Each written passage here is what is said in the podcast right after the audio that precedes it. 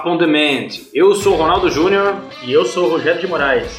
Mas antes de começar a falar sobre o filme de hoje, aqui vai um alerta. Esse podcast é repleto de spoilers e aqui vamos conversar sobre uma obra que você vai encontrar nos diversos canais on demand: Netflix, Amazon Prime, NetNow, HBO Go, Fox Premium, YouTube, por que não, e afins. Para começar esse piloto, nós vamos falar do filme Ao Cair da Noite, que você encontra no Netflix. It Comes at Night, de 2017, do diretor Trey Edward Schultz. O Trey Edward Schultz fez o que, Roger? Você sabe alguma coisa que esse cara já tenha feito? Esse cara tem um filme que é, foi bem elogiado, chamado Krisha, de 2015, que também está disponível no Netflix. E o Ao Cair da Noite é o segundo filme dele, que também parece foi bem recebido pela crítica. Se você der uma olhadinha no MDB, você vai ver lá que a nota da, da galera que assistiu, né? Que não é dos críticos, na Uhum. verdade, é a galera que assistiu os filmes, ele tá numa nota um pouco melhor do que a média, então 6.3 de 10, uma, uma nota mediana, que já não é um aspecto de que o pessoal que assiste gosta tanto. Talvez a crítica tenha gostado mais até Sim, e, do e que gente, o, o- o próprio público comum tenha. Gente Público comum é estranho, né? Sim. Parece que todo o resto é ET, né? tem uma explicação para isso, a gente vai falar sobre isso mais adiante. No Rotten Tomatoes, a avaliação dele está com 90%, que é a de 100% ele está com 90%, que é um, para quem não sabe, o Rotten Tomatoes ele faz uma um- ele agrega uma série de, de avaliações críticas de um filme em vários veículos e aí ele forma uma nota baseada em percentual de aprovação. Então no Rotten Tomatoes ele está com 90% de aprovação. É sempre, é sempre legal comparar o Rotten Tomatoes Sim. com o MDB que você vê É, às vezes, a, a discrepância que tem de, de É. avaliações. Também acho, porque a gente que é um público. A gente, eu me coloco no lado do MDB, você se coloca do lado do Rotten Tomatoes. E é, pra gente é, é legal a gente ter a percepção do público e tal, porque nem sempre isso vai ao encontro do que a crítica coloca, né? Sim. É, e aí, é, acho até interessante depois a gente falar um pouco mais sobre isso, não sei se nesse episódio ou em outro, mas a gente falar um pouco sobre como que a crítica percebe as coisas tão diferente do público comum. Enfim, mas é, é legal a gente, a gente dar essas premissas antes de pra gente saber como é que o filme é recebido, né? O filme é uma série, etc.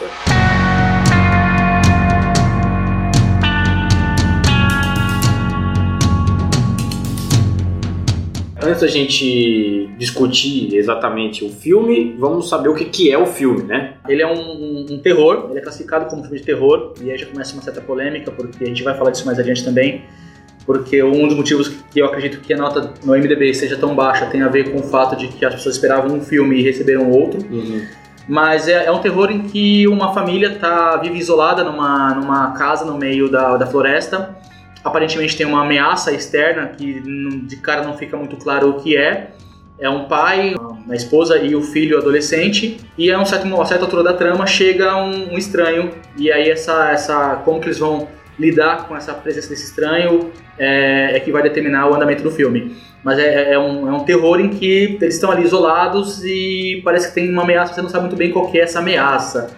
Mas é, é um, clima, um clima bastante tenso. A história basicamente é, é, gira em torno desse contexto. Daquilo que a gente chama de terror e tal, eu, eu não tenho nenhuma restrição a esse filme dá susto, esse filme não dá susto, né? Que é aquela coisa de vamos assistir os, aqueles scary movies, coisa de, de ser muito assustador, né? De ficar dando susto o tempo todo. Eu não, não tenho tanto problema quanto, quanto a isso. Então, minha, minha visão do filme não vai nessa ideia de que o filme dá susto e por isso é, ele é melhor do que um filme que não dá.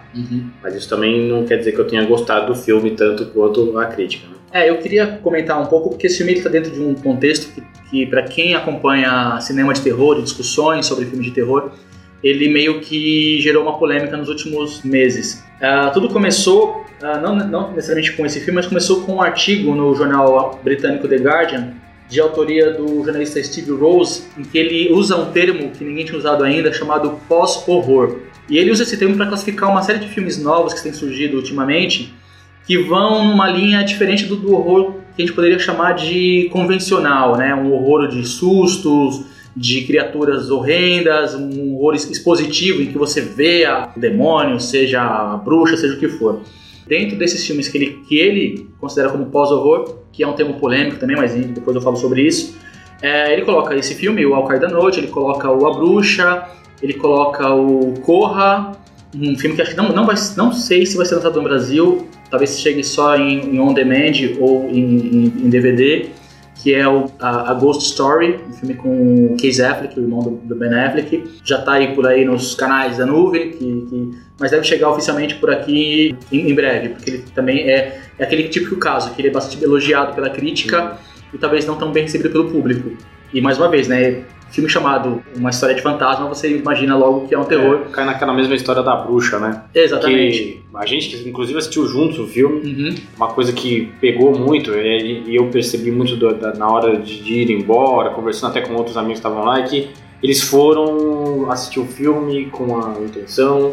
E o filme é bom, o filme A Bruxa é muito bom, eu gosto muito do filme, tem várias, várias nuances, estou inventando palavra aqui, nuances. não, não, é, não existe palavra não existe. Tem muitas, muitas coisas interessantes do, durante o filme, mas o pessoal foi para assistir. Algo assustador, terrivelmente é, assustador. Exatamente, né? e não tem nada um exorcista. Disso, é lógico. Ele cria uma atmosfera e tal, e coloca você naquela, naquele suspense, meu, vai acontecer, o que, que vai acontecer, né? Tem um desfecho ali e tal. Ele, ele ainda assim é assustador porque foge de um convencional, de uma situação e tal, mas é, talvez é, é, exatamente por haver muito pouco disso que as pessoas têm essa impressão de que terror tem que ser sempre do, do, do jeito convencional. Uhum. Então hoje a gente tem algumas outras opções. Você já citou aí pelo menos quatro, quatro filmes que vão nessa linha e que são filmes recentes, né? Sim, são tá falando de recentes. 2014 para cá. 16. Ah, 2014, não. Acho que não, 2015 para cá, eu acho. 2015, 2015 então. Aí, 2015 para cá a gente já tá falando de alguns filmes, alguns filmes que fogem desse clichê do susto. Eu particularmente eu, eu gosto de tudo, né, meu? Eu gosto uhum. tanto do filme horrorzão, de sangue que explode na cara do, do de quem tá assistindo, é, do, do filme mais suspense, que vai construindo uma história, uma, construindo uma situação, ou do filme que dá sustos, por exemplo, o It, é um filme que constrói uma situação, tem ali um enredo bem elaborado, mas também tem susto. Sim. São bastantes, tem vários sustos durante o filme. Então, eu gosto de tudo isso. Mas a, a, a polêmica, na, na, na, verdade, essa polêmica, essa palavra também já não gosto muito de polêmica, porque tudo, tudo é polêmico tudo é hoje. É polêmico hoje Mas a, esse debate ele tem, tem, várias camadas. Primeiro, é essa questão desses filmes que surgem, né, que estão na, saindo como filme de terror e as pessoas esperam um filme que, que vão ficar extremamente assustadas ou com muito medo e não é essa a proposta. É um, a proposta muitas vezes é de um desenvolvimento de um clima, de, um, de, um, de uma atmosfera de tensão, de medo, mas de trabalhar muito mais a questão dos personagens em profundidade, como que eles reagem às situações pelas quais estão passando. E a polêmica em relação ao termo pós-horror é porque dá a impressão de que é algo novo, e efetivamente não é. Não é. A questão é que o, esse tipo de filme de terror ele sempre existiu. Sim, Hitchcock é, tá aí para não deixar Hitchcock, a gente nós temos talvez, talvez o maior exemplo de filme nesse, nesse e que até esses filmes meio não copiam, mas eles se inspiram certamente, foi o Bebê de Rosemary, que é um clássico do, do Roman Polanski e, e, que trabalha essa questão do, do medo é, subjetivo, de um medo menos expositivo, em que você não precisa ver, você não precisa ter contato direto com, com a, a, a origem desse medo, você apenas vive um ambiente opressivo, um ambiente pesado. Então, algumas pessoas reclamam muito desse termo pós-horror, porque ele, tipo, meio que ele, ele cria um rótulo como se fosse algo novo, que, o que na verdade não é. Além de uma, outras questões é, que tem a ver com filme de terror, que eu não vou nem entrar nela, porque também não sou especialista nesse, nesse, nesse gênero. Mas eu, eu pessoalmente acho que é um bom termo porque ele classifica, ele consegue colocar uma série de filmes recentes que estão surgindo hum. é, dentro de uma certa categoria. E isso também ajuda a modular a expectativa do público. Então você já sabe que você não vai ver um filme, uh, como você falou, o It, que é, um, que é um terror mais no sentido mais, não vou dizer clássico, mas no sentido de mais previsível. Você vai Sim. sentir medo, vai ter sustos, por exemplo. Esses filmes todos quase não tem uma cena de susto ou uma cena de impacto. Eles trabalham muito mais o, a ambientação. Ah, então, mas vai falar que você não sonhou com o Black Phillip no final da Ah, noite. mas lógico, Black Phillip já é um dos meus, dos meus personagens favoritos da história do é, cinema, com você certeza. não quer essa manteiga, essa manteiga gostosa? É, mas enfim, só queria dar esse contexto dessa questão do, do de como que, que o Al Cair da Noite se encaixa nesse tipo de, de filme de terror. E, e, eu acredito que isso que é que gera esse, sabe, não rejeição, mas o público não ter gostado tanto, porque o público Sim. vê. E se você vê o trailer, e esse é mais também a questão da divulgação do filme pesa muito nisso. É óbvio que as distribuidoras, preocupadas em obter o maior lucro possível, ok, elas vão fazer uma divulgação tentando vender uma Sim. coisa que é assustadora. ela sabe que isso gera público. É. Aí quando o público chega no cinema e vê, poxa, não era isso. Se você assistir o trailer de qualquer um desses filmes, você vai ter uma sensação que talvez não seja exatamente a mesma que o filme vai te passar. Então isso talvez explique um pouco essa nota baixa do público que esperava uma coisa e recebeu outra, já que a crítica tem uma nota diferente porque vai avaliar outras coisas, não tem expectativa e tudo mais. Mas, é, enfim, só queria pontuar essa questão do pós-horror e de como que ele se encaixa nessa categoria de filmes. Não, legal, eu acho, acho bacana a gente poder dar uma ilustrada no, no como é que tá o cenário do, do, do terror, até é, não dá para chamar que é o, eu não consigo dizer que é uma subcategoria, porque eu, eu acho que o terror em si é como você se relaciona com o filme. Então, para mim, mesmo sendo ele não sendo assustador, ele cria um clima de tensão que você só encontra nos filmes de terror. Mesmo quando você toma susto e quando você não toma susto. Então é, é aquela tensão de o que, que, vai acontecer, que é, que é, muito característico de filmes de terror. Num filme de, de ação, a sua tensão é diferente. Um filme de sci-fi, um filme de ficção científica, é, outro, é outra expectativa que você, que você tem. No filme de terror, não. É aquela tensão do que pode estar acontecendo, meu Deus do céu, isso aqui é, é, é, é, vai, vai ser assustador, o que, que é sobrenatural, o que, que não é e tal.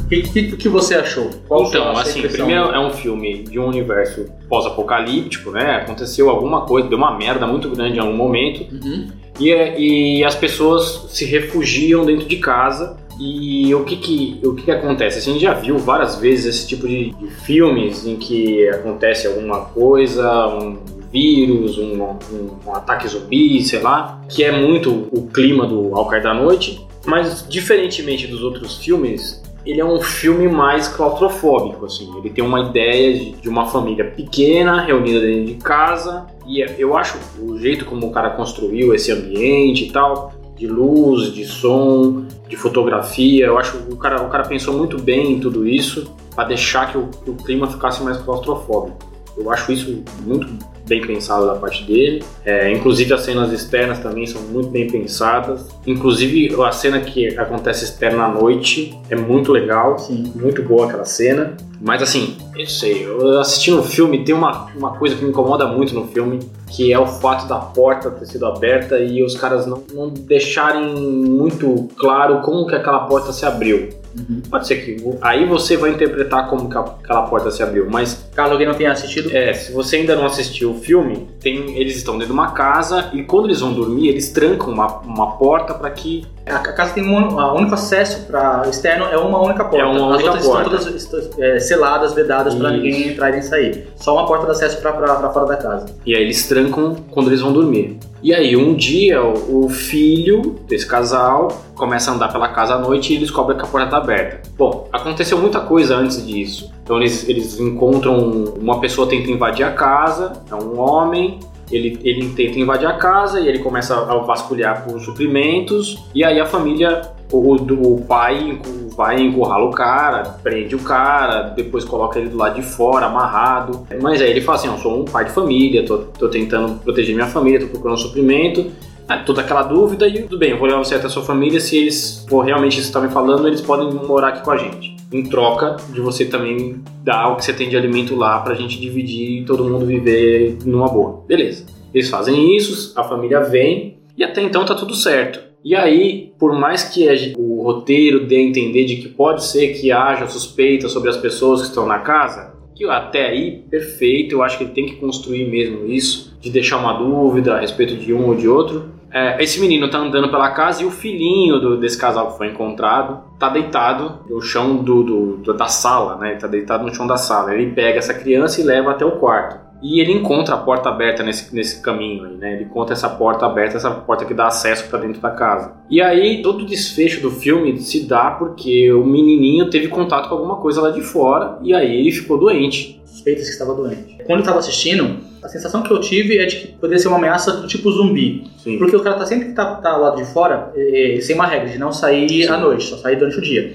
Sempre com uma arma na mão e tudo mais. A sensação que eu tinha é que a ameaça era, era realmente de invasores, invasores é. É, como zumbis ou como algum animal, algum tipo de besta fera. Uhum. E aí aos poucos você vai entendendo que na verdade é uma contaminação, uma espécie de, de uma, um, algum tipo de vírus e a pessoa está contaminada. Então, quando esse cara tenta invadir a casa e o cara deixa ele lá fora uma, uma, um dia e uma noite, é para testar se ele não está contaminado. Sim. E a, e a, questão toda é essa, é contaminação. Então, a suspeita do bebê, quando tem conta lá fora, é se ele se contaminou com alguma coisa Sim. ou não. E esse é o grande medo do, do da família que está lá dentro. Uma outra coisa que fica em suspense é se há mais pessoas no mundo, né? Porque talvez o primeiro terço do filme, não sei se todo esse, esse período, mas enfim, é, tá só, só a família na floresta, você não vê outro ser humano, hum. você não vê outro, outro ser é. vivo. Só tem aquela sensação de que eles podem, de que algo pode vir de fora e ser uma ameaça para eles. Sim, é, é só, só para contextualizar essa, essa questão de que é um vírus, né? De que é uma, uma contaminação que é o problema ali. E aí, essa porta aberta, voltando para a ideia da porta aberta, faz com que todo mundo lá dentro da casa fique em suspeitas um dos uma família contra a outra. E eles se fecham dentro dos quartos. Numa noite depois, o menino tá escutando e ele escuta que a criança tá com algum, algum problema. Algum, talvez ele, a criança tenha sido contaminada, ela, ela tá, tá, tá apresentando. Né? Ela tá apresentando sintomas, exatamente, ela tá tossindo. E aí ele conta isso pro pai e o pai se revolta, o pai até quer, quer entrar no quarto, a família não deixa, expulsar quer expulsar eles de casa. É um desfecho bem pesado. É, o desfecho é bem pesado e ele é bem impactante, assim. Sim. Então é, é até legal a gente não contar, pelo menos para esse filme, para que você também, se você não Sim, assistiu. Como é o piloto, que de repente tá ouvindo ainda não, não tá sabendo, não tá sabendo. qual é a proposta do, do, do podcast, então, então vamos segurar segura, esse, segura, segura a emoção, não vamos falar, mas assim, todo desfecho acontece por causa de uma porta aberta e de uma criança no chão. E isso não fica muito claro de como tudo isso acontece. Assim, se a criança foi aparecer lá, se foi o próprio menino que foi lá, como isso aconteceu no, no filme. A não ser que eu tenha dormido em alguma parte do filme, não, não sei. Não, mas eu acho, que, eu acho que essa dúvida, eu acredito que para mim é uma coisa interessante. Não, não vejo problema em não, tá, não ter uma explicação clara para isso. Você se incomoda com essa questão? Da, me incomoda, me incomoda, me incomoda porque, primeiro, a criança não teria aberto a porta. O menino que foi lá e já encontrou a porta aberta. Os pais estavam dormindo. Os dois casais, Os dois casais. estavam dormindo. Então é alguma coisa que veio de fora, conseguiu abrir a porta. Um, Mas... Ou o menino ou a criança conseguiu abrir essa porta. Tem uma coisa no filme que é uma das coisas que eu gosto muito e que talvez é, não explique, mas justifique essa falta de explicação da, da porta como você falou já, a questão da fotografia é muito bem trabalhada e uma das coisas que eu mais gostei são as, as, as várias cenas em que o menino, o filho mais velho do, de um dos casais, né, o filho adolescente do, do, do casal original, que já morava na casa. ele caminha de noite pelos corredores da casa. Com, como eles não têm eletricidade, ele usa um lampião. Um lampião. E a luz lampião, como sabe, o filme trabalha isso muito bem, ela tem um alcance limitado e tudo mais, então você tem sempre aquela sensação de que você não sabe o que vai encontrar no passo seguinte que você uhum. vai dar. E ao longo do filme você vai percebendo, é, ele trabalha muito bem essa dúvida entre se essas caminhadas que o moleque dá pela casa são reais ou é ele sonhando. Uhum. Porque em alguns momentos ele acorda. Uhum. Hum, tem um momento que ele, tá, ele até está sonhando que está lá do lado de fora Sim. e tudo mais. E você não sabe, e o filme trabalha muito bem isso. Primeiro que trabalha bem esse suspense, né? A ideia de você estar tá numa casa silenciosa de madrugada, com uma ameaça externa Sim. muito aterrorizante. Não, sem dúvida. E você caminhando ali sozinho com, uma, com uma, uma, um lampião que tem uma, um alcance de luz muito limitado, é para mim foi muito assustador. Eu achei um, uma das coisas mais bem é, trabalhadas do filme. E, e como você não tem essa certeza, o filme, o filme não te dá essa certeza, se ele está sonhando, se ele está acordado, se ele é sonâmbulo, que também é uma alternativa, tudo pode, pode levar a crer que ele abriu a porta. Sim. No, e não propositalmente, mas como sonâmbulo, sim, ou sonhando, sim, enfim. É. É, essa, essa, essa, essa falta de, de, clareza entre o que é real e o que é sonho, Foi. especialmente nessas caminhadas, mas você pode até estender isso para outros momentos do filme, uhum. é, eu acho que é muito bem desenvolvido. E talvez esteja dentro desse contexto de não saber o que é real ou não saber quem é a culpa que pode ser colocada essa questão da, da porta ser aberta. Ah, não, tudo bem. É, é, na verdade, assim, é uma coisa que me incomoda exatamente porque ele é muito impactante para todo o resto do filme. Uhum. Se fosse uma coisa mais menos importante para o desfecho, desfecho, não passaria em branco, não teria tanto problema. Mas para mim me, me, pegou muito isso.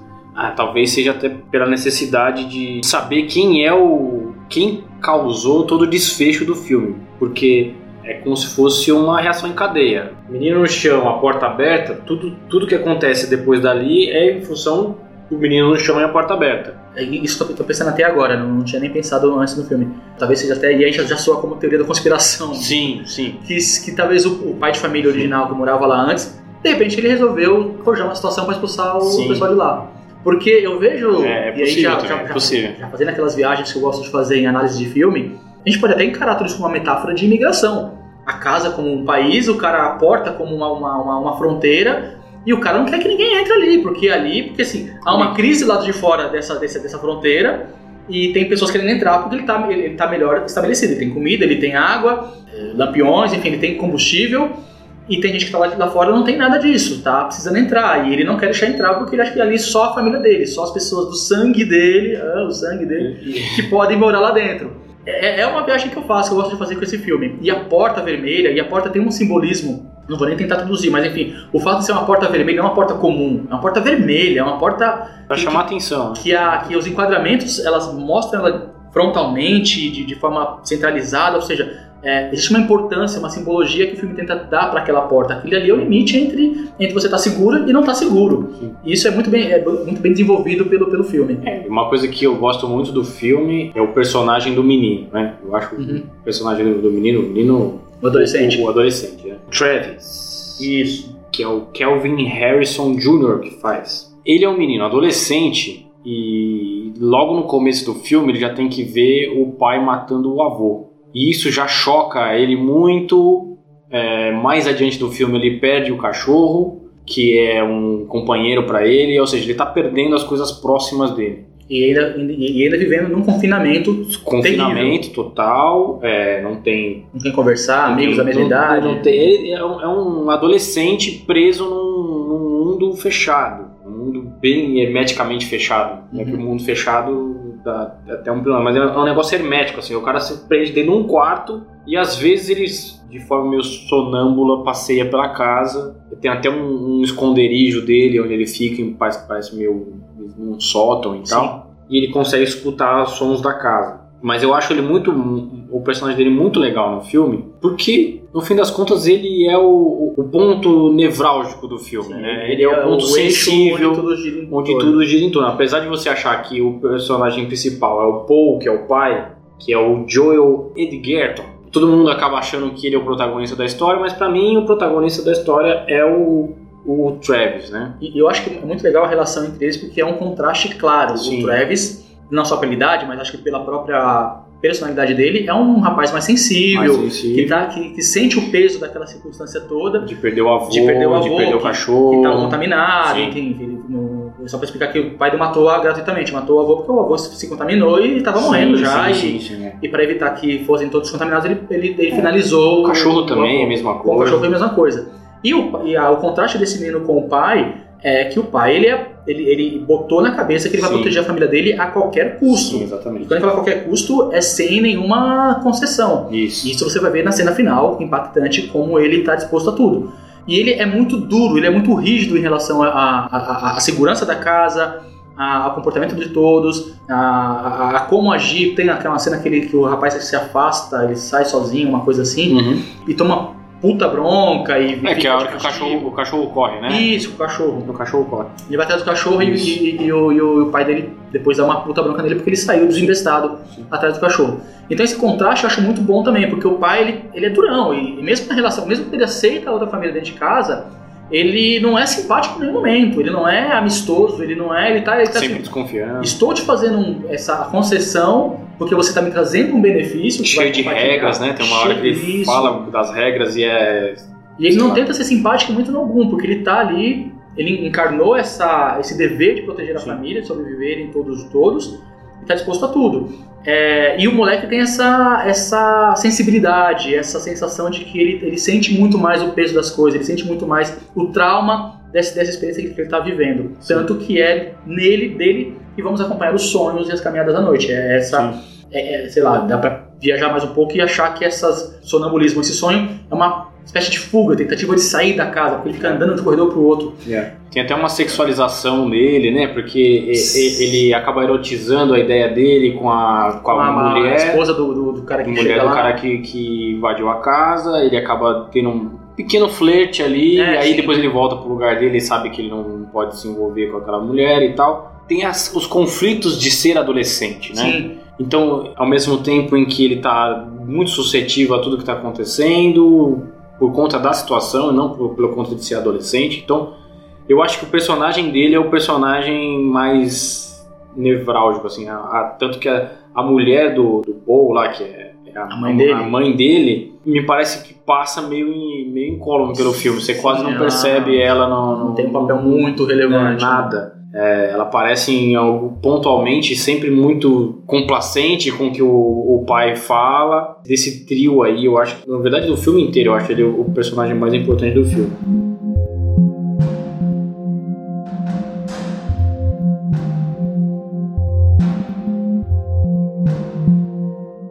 Então, pra mim, o filme vai nessa média dos 6.3, não. Acho que ele vai, vai até mais, porque a gente mas num 7, 7 e pouco, eu acho que tá, tá bem dado, assim. Por conta desse. que eu fiquei numa, numa, numa, numa angústia de saber como é que as coisas aconteceram nesse final. Apesar do final ser bom e tal, não é aquele final que todo mundo espera. Mas eu, eu, eu me preocuparia com algumas coisas no, no roteiro. Não, não dou uma nota melhor pra ele por conta disso. Mas eu acho o filme muito bom muito bom no aspecto, assim, muito bem pensado, muito bem planejado. E eu, eu gosto do filme, eu só não acho ele brilhante, por exemplo, como eu gostei muito da Bruxa, gostei muito da Bruxa, acho o filme muito bom. Não colocaria ele no mesmo, no mesmo nível da Bruxa. Por exemplo, um bebê de Rosemary, não conseguiria colocar ele Não, no mesmo, no mesmo patamar. Muito feijão pra chegar. Ou um Hitchcock, sei lá, um filme que tem essa mesma esse mesmo viés de filme, assim. Não conseguiria colocar na mesma, na mesma pontuação. Eu gosto bem mais que você, com certeza. É, eu acho que ele tem algumas, algumas, algumas características que, que para mim, que eu valorizo bastante. É, uma delas, que notei, que eu, que eu ressalto sempre que eu falo dele, é do uso da câmera, né? Em, em cinema é óbvio que a- é a câmera que vai contar a história, é a câmera que tem que passar uma série de informações e não necessariamente as falas, né? Quando o filme é muito expositivo, quando ele é muito falado, quando ele é muito... explica-se muito através de diálogos, você tem uma qualidade men- menor do que você explicar com as imagens. Só para dar um exemplo, os filmes do Christ- Christopher Nolan, que todo mundo gosta muito, eu também gosto, lógico, mas ele é uma das críticas que se faz a ele é que ele explica tudo detalhadamente, às vezes mais de uma vez. E aí aqueles longos diálogos só para explicar ah, as coisas. Mas enfim, Parece até um desenho Dragon Ball. é, e esse filme tem uma cena especialmente que eu acho que ela é muito bem dirigida, que é a cena em que ele já capturou o cara que tentou invadir, deixou ele amarrado numa árvore, passou a noite lá, e aí no dia seguinte ele vai interrogar esse cara. E ele chega, acho que dá, dá água pra ele, e começa uma conversa, um diálogo. Ah, o modo... É, ele barganha com o cara. Se você falar a verdade, te dou a água. Isso, exatamente. Ele barganha com, com, com o cara. A partir dessa barganha vai rolar uma série de diálogo, uma série de diálogos em que eles vão meio que se estudar, como se fossem dois boxeadores, né, para usar um termo clássico do, do boxe. Vão se estudar. E o modo como isso é filmado, para mim, ele, ele, ele, ele demonstra a- as fases pela qual essa interação está passando. Uhum. Então ele, ele, primeiro ele filma de longe, com plano aberto, mostrando um- uma espécie de embate. Ele primeiro vai filmando plano contra plano, e depois ele vai fazendo uma, uma- algumas é, modificações no, no enquadramento que vai ressaltando a- o modo como cada um vai chegando na mesma sintonia, como vocês vão se entendendo, como eles vão, como o cara vai deixando de ser é, resistente ao, ao- ao que o outro está falando e, e começa a acreditar nele. Então ele sai de uma dúvida, de uma desconfiança total para um processo de confiança Vai ficando mais média, suscetível. mais suscetível a acreditar nele. Tá. E a câmera que ressalta isso, é o modo como isso é filmado que ressalta isso. Entendi. Não necessariamente o diálogo. Isso Sim. eu acho muito Não, bom. eu também notei essa cena. que É uma cena em que a câmera circula. Segura a volta dele da árvore, que dele, tá é. amarrado e tal. É, eu notei isso também, eu achei bacana. E aí eu falei, poxa, esse é um cara, um diretor que, que, que tá preocupado em usar a câmera para contar a história, que é o, o princípio básico de um, de um não Sim. de um único, mas enfim, um principal de um, de um bom filme.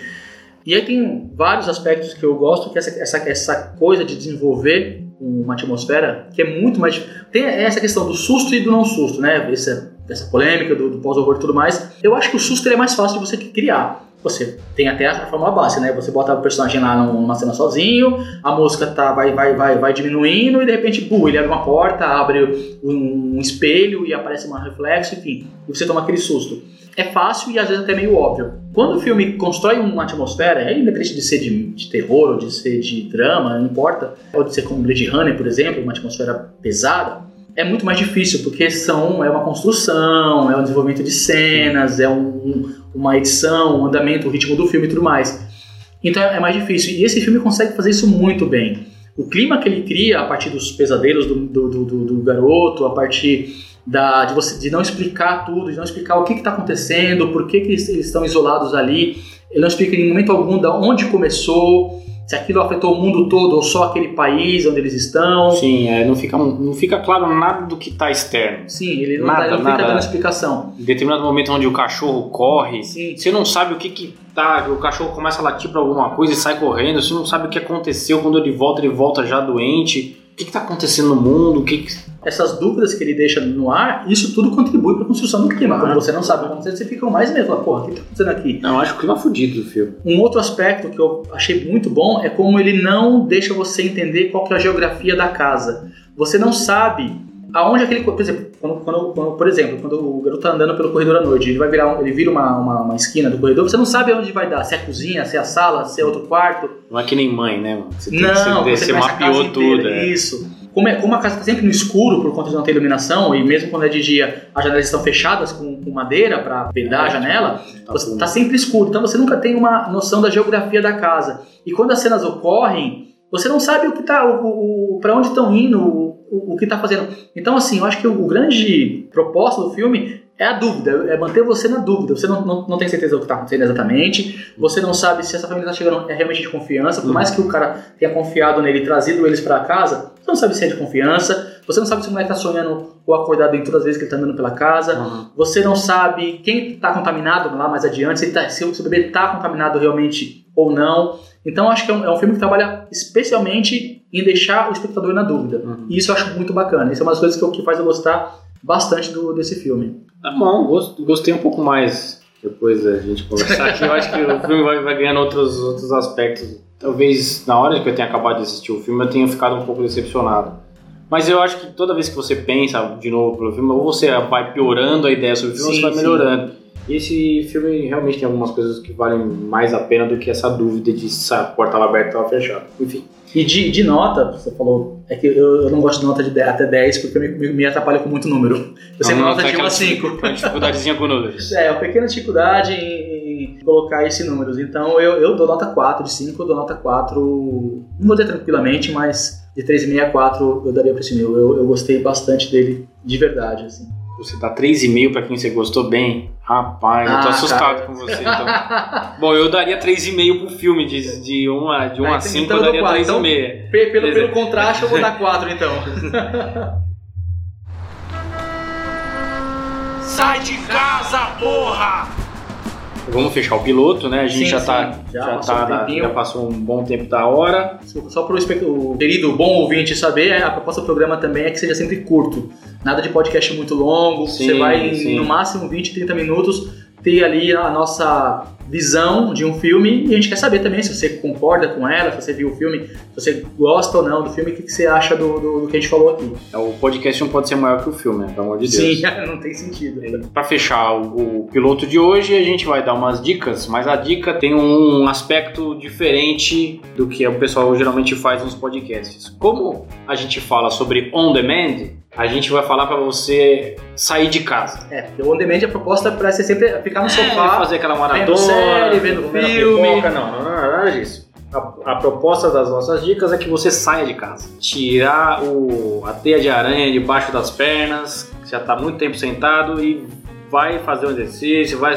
Vai, vai pra rua, mano. Sai, sai da porra do sofá. Então, a minha dica vai para um café. É um café não sei se você é de São Paulo, se você está escutando. Se você é de São Paulo, fica na Rua Augusta, famosa Rua Augusta. O, o café chama Sou Café. É um cafezinho pequenininho que fica ali bem próximo da, da, da Avenida Paulista. E os caras têm todo um trabalho, uma preocupação com café, com aquilo que eles estão servindo. Eles têm vários métodos de preparo. Eles têm tanto café expresso convencional, todo mundo toma quando vai no café eles têm também um, um, café numa prensa francesa, se você gosta de outros métodos. Tem o famoso coado, tem um Aeropress, tem outros, tem, um, tem Clever, se você conhece os outros métodos, mas enfim, É um cafezinho bem pequeno, charmoso. Fica, deixa eu pegar aqui o endereço certinho para vocês. Fica na Rua Augusta, 1524, na loja 6. É uma galeria, né, uma extensão de uma galeriazinha bem pequenininha ali na Avenida, na Rua Augusta, perto da Avenida Paulista. Então, bem pequenininha e o atendimento dos caras é muito legal, né? Se você parar no balcão para trocar uma ideia com, com, os baristas, eles vão ficar lá te atendendo, batendo um papo, porque os caras, além de tudo, são muito gente boa. Enfim, a minha dica é essa: sai de casa, vai tomar um café, no Sou Café. A minha dica é essa. Bom, a minha dica vai numa linha parecida com a do Ronaldo. Vocês vão perceber já de cara no primeiro programa que o Ronaldo gosta muito de café Sim. e que eu gosto muito de cerveja. A minha dica vai, vai ser de cerveja. É, e também só avisando que as próximas dicas que a gente vai procurar, é a ideia é sair, sair de casa, então assim, não é, não é só gastronômica, vai ser passeio, teatro, é, isso aí. É, lugares para conhecer e tudo mais. Mas hoje eu vou dar como dica para quem gosta de uma cerveja artesanal, a cerveja, cerveja Artesanal São Paulo. É um, um bar que tem ali na Vila Madalena, é, fica na rua Paracuê, 141, bem perto do metrô Vila Madalena. E eles têm uma proposta muito bacana, né? A proposta de divulgar a produção artesanal de cerveja de, da, da, região de São Paulo, da região do estado de São Paulo, mas também de outros estados que eles costumam é, ter lá. Então a ideia é que todo dia eles têm lá, em várias torneiras, vários tipos de cerveja para você é, consumir. É, você pode consumir meio pint ou um pint inteiro, vai ter os preços lá. Sempre tem cerveja diferente. Quem vai lá, que quiser comer, todo dia tem um food, um food truck diferente na porta. Então tem dia que tem um mexicano, tem dia que tem um hambúrguer, tem dia que tem, uh, sei lá, um, uma proposta de, de, pizza, de fish and chips, outro dia é pizza, acho que, já, acho que tem também. Fish and chips, que eu já comi lá uma vez. E os preços da, das cervejas, às vezes pode ser um pouco mais salgado, às vezes um pouco menos, vai depender da, da marca da cerveja que eles têm na, na, disponível no dia, mas não são então eles que fabricam, eles convidam fabricantes, né, produtores artesanais de cerveja, para disponibilizar lá e eles vendem, então vai ter cerveja desde um pint custar, sei lá, 34 reais, uma bem cara, até um pint custar 16 reais. Vai depender da marca da cerveja ou do produto da cerveja. Então a minha dica é Cerveja Artesanal São Paulo. Se você adicionar eles no Facebook, toda semana eles colocam, divulgam uma tabela de preços, de preços e de quais marcas de cerveja estão disponíveis na, na, naquele dia. Beleza? Boa! Podcast fala sobre on demand. Lembrando que o que você encontra em Netflix, em Amazon Prime, em NetNow, não representa o todo do cinema. Então, não fique preso a essas ideias. Vá ao cinema, não perca a oportunidade de assistir outros filmes, não fique preso à ideia de que o que está no catálogo de um, de um desses serviços é o todo do cinema. Então não, não se prenda a isso. Assim como também não é o todo de séries, assim como não é o todo de animações. Então não se prenda, até porque tem coisas que tem num, num catálogo que não tem em outro. Então a, a, ideia é a gente dar algumas dicas daquilo que você pode encontrar nesses tipo de melhor ou, ou de mais diferente nesses catálogos, mas não se prenda a isso. Continue indo ao cinema. É, a proposta do On Demand é para facilitar a vida da, de quem está ouvindo. Hoje em dia, quase todo mundo tem, tem, tem, Netflix, pelo menos Netflix, que é o mais, a, tem a maior base de assinantes. Mas também tem, pode ter um NetNow, pode ter um HBO Go, pode ter um, um outro tipo. E o YouTube também, que tá Sim. aí para todo mundo. É. É, então, assim, é, não considerar esses, esses, esses, esses, serviços como uma representação do cinema, porque, cara, vai atrás de, dos clássicos, vai atrás dos filmes mais antigos, é, vai atrás dos filmes que estão sendo feitos em outros países que não entram nos catálogos desses, desses serviços. A gente aqui é apaixonado por cinema, a gente gosta de filme, gosta de série, gosta de conteúdo audiovisual. E a gente vai, vai falar desses on demand porque tá fácil ali para todo mundo poder Sim. rolar esse diálogo entre o que a gente tá falando e o que você tá ouvindo. Você tem a chance de assistir ou de já ter assistido. Mas vai além disso, cara. A gente gosta de tudo mesmo e, e busca essas, essas outras é, obras que você vai achar coisa bem bacana por aí. Pois é, então é isso. Se você tiver alguma dica de, de algum desses filmes que estão em catálogos de on demand e quiser que a gente fale sobre ele, manda pra gente. É, não esquece de colocar o seu nome, a sua cidade, o que você faz, pra gente poder identificar você. E manda pra gente que assim que a gente receber, a gente adora é, ouvir críticas e a gente ir melhorando. Então se você tiver alguma crítica, se tiver alguma, algum elogio, não precisa fazer elogio não, porque a gente não sabe receber bem elogios. Mas se tiver alguma coisa para você falar, manda pra gente que a gente, a gente quer ouvir vocês. E se você já viu, vai ver o, filme que a gente falou no, no episódio, em todo episódio, manda sua opinião também. O que, você achou do filme? Concorda? Não concorda com a gente? Falando bobagem, falando coisa certa. Manda aí o que você achou do filme também. Bom, legal. Muito obrigado por você ter escutado até aqui. Esse foi o Papo on Demand. Um abraço, até a próxima. Até a próxima, pessoal. Valeu.